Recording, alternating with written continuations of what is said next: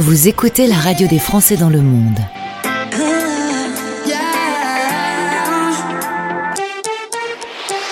Le podcast. Grâce à ce partenariat avec la FIAF, je voyage dans le monde. Cette fois-ci, on va pas très loin. 2 heures en avion, 1 heure de Nice seulement. On part au Maghreb, on va se retrouver avec Ludovic Bernard Manusset.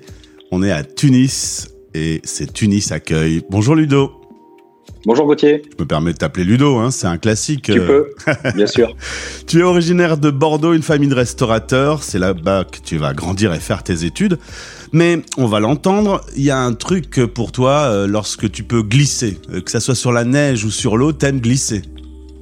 Bah, c'est vrai, tu sais, quand on habite Bordeaux, et moi je suis originaire donc de cette magnifique ville, mais aussi d'un petit village dans le Médoc.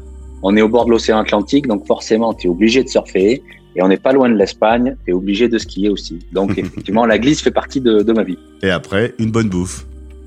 Bah, sud-ouest, hein. C'est la base. C'est pas gras le confit.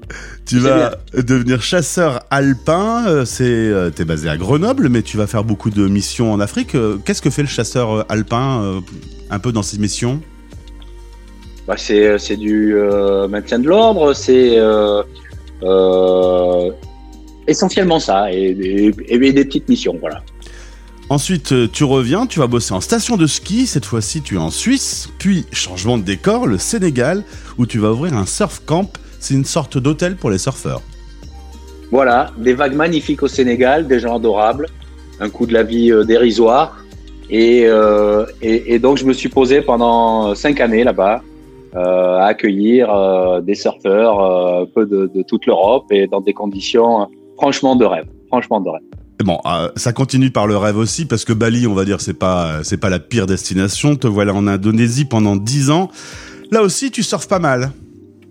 Bah oui, ça fait partie des plus belles vagues au monde, Bali, avec Uluwatu, Padang Padang, tu vois, des spots comme ça qui vont parler aux surfeurs qui écoutent.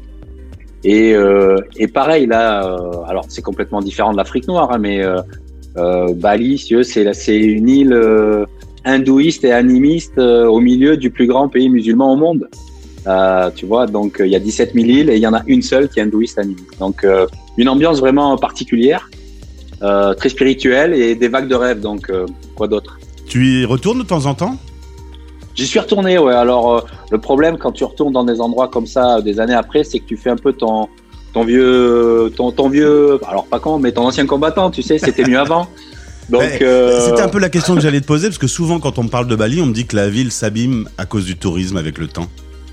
Mais bien sûr, c'est une petite île, il n'y a pas d'usine de retraitement des eaux, de traitement des déchets, donc effectivement, mais même les balinais, tu vois, ils jettent tout dans la rivière et ça disparaît, donc maintenant c'est devenu une vraie décharge, tu vois. Donc, alors c'est vrai que quand tu découvres pour la première fois Bali, si tu fais que les beaux hôtels et les plages de rêve, tu vas dire Bali c'est magnifique.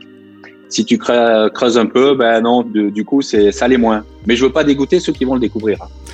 Ensuite c'est le retour en France, et là il y a un mariage. Ta femme est basque, vous allez avoir des enfants, et justement ta femme a une possibilité de travailler à Tunis. En 2011, 1 mois après la Révolution, excellent choix. Exactement, alors il faut savoir que on avait nos billets d'avion pour le 14 janvier. Le 14 janvier, c'est le jour où l'ancien dictateur Ben Ali s'est enfui, et donc forcément, les aéroports étaient fermés. Et oui. Et donc, on n'a pas pu venir. On a repoussé d'1 mois. On est arrivé en février 2011 avec des militaires partout, des chars d'assaut dans toutes les rues. C'était assez particulier comme ambiance. Drôle d'ambiance. Mais finalement, on était les bienvenus parce qu'il y avait pratiquement plus d'étrangers. Et on a pu s'installer en Tunisie, et nos deux filles ont de suite aimé ce pays. Nous aussi, et du coup, on s'est installé en famille, et moi j'ai fait des allers-retours pendant 5-6 ans puisque j'avais mes affaires en France. Tu finis par vendre tes 2 restaurants justement et rejoindre toute la famille, le soleil et la présidence de Tunis Accueil. Monsieur le Président, félicitations. Oui, merci. Mais écoute, élu en 2019, une très très belle découverte que cette association. Et je tiens à remercier aussi Corinne Levé et tout son bureau, parce que c'est grâce à l'esprit et l'énergie qu'elle insuffle que que nous nous sentons aussi bien dans notre rôle de président ou présidente, hein, parce qu'il y a très peu d'hommes en fait finalement. Et donc, très belle association en Tunisie qui a 22 ans maintenant, qui compte à peu près 170 familles, entre 170 et 200 familles tous les ans. Donc ça fait entre 600 et 1000 personnes chaque année, tu vois, qui découvrent un renouvellement d'un tiers des expatriés ici en Tunisie, annuel. Donc une belle asso avec une quinzaine de nationalités différentes, pas que des francophones, mais des francophiles aussi. Et la chose qui nous rassemble, c'est l'amour de la France, l'amour de la langue française. Et on peut se retrouver en soirée de vin et fromage parce que ben oui, la culture forcément française nous rassemble, tu vois. Donc c'est forcément. Il y a même du vin souvent. Ouais, c'est ça, vin et fromage. Ouais. Voilà, c'est le vin et la bouffe. C'est un ancien protectorat français. La langue française est partout en Tunisie.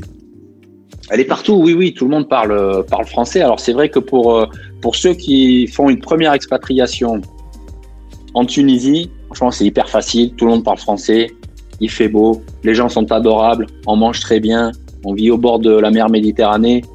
Donc vraiment, pour tous les gens que je rencontre, dont c'est la première expatriation, ça se passe à chaque fois de manière exceptionnelle, encore plus avec Tunis Accueil, puisque comme tu le sais, comme le nom l'indique, hein, notre rôle premier, c'est d'accueillir les gens, de leur faire découvrir le pays par des sorties culturelles, mais aussi par des soirées où on a des gens dans notre asso, aussi bien des retraités que des diplomates, des hauts fonctionnaires ici qui ouvrent leur maison et qui nous reçoivent. On fait de belles soirées, de belles rencontres.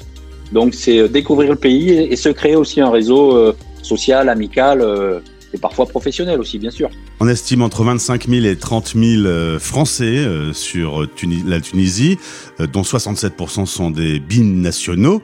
On parle souvent des retraités qui vont faire leur retraite au soleil. Ils sont où en Tunisie ? Ils sont essentiellement, les petits malins, ils sont essentiellement dans les stations balnéaires. Hein. Ils ont bien raison. Donc, à Hammamet, et puis beaucoup à Djerba. Et j'en profite pour saluer aussi l'arrivée de Djerba Accueil dans la FIAF, donc qui ont créé leur association il y a très peu de temps, et je t'invite à les contacter aussi parce qu'ils t'en parleront beaucoup mieux que moi. Mais voilà, nos retraités sont essentiellement à Hammamet et Djerba. J'irai à Djerba prochainement. Un petit mot sur la vie au quotidien en Tunisie et à Tunis en particulier, par exemple le coût de la vie. Le coût de la vie forcément beaucoup moins cher qu'en Europe, et même si la vie augmente chaque année, mais c'est l'inflation normale. La vie est douce et peu chère pour nous expatriés ici, bien sûr. Voilà. Et c'est soleil toute l'année. C'est une des capitales les moins chères du monde, hein, pour les étrangers. Et donc soleil toute l'année. Pratiquement, ouais. Là aujourd'hui, on est quoi ? On est le 12 décembre, il fait 22 degrés là. Ouais, ça va. La vie culturelle, est-ce que vous avez de quoi sortir, vous amuser et découvrir des choses ? Bien sûr, il y a une vie très dynamique, même si j'aimerais que ça soit plus. Nous, avec Tunis Accueil, on essaie de faire venir des artistes. On a fait venir, alors c'est pas des superstars, on a encore du mal, mais on arrive à faire venir des artistes. Et il y a quand même une vie culturelle locale très intense, très dense. Donc nous ne sommes pas frustrés. Et c'est vrai qu'il y a le Grand Théâtre de Tunis, on a l'Orchestre National, donc on a beaucoup d'événements, on ne manque de rien en Tunisie, vraiment, on ne manque de rien. Ludovic, tu finis par me donner envie. Je prends donc un vol, c'est pas bien loin, j'arrive et je vais te demander de me montrer l'endroit le plus beau pour toi à Tunis ou proche de Tunis. Tu m'emmènes où ?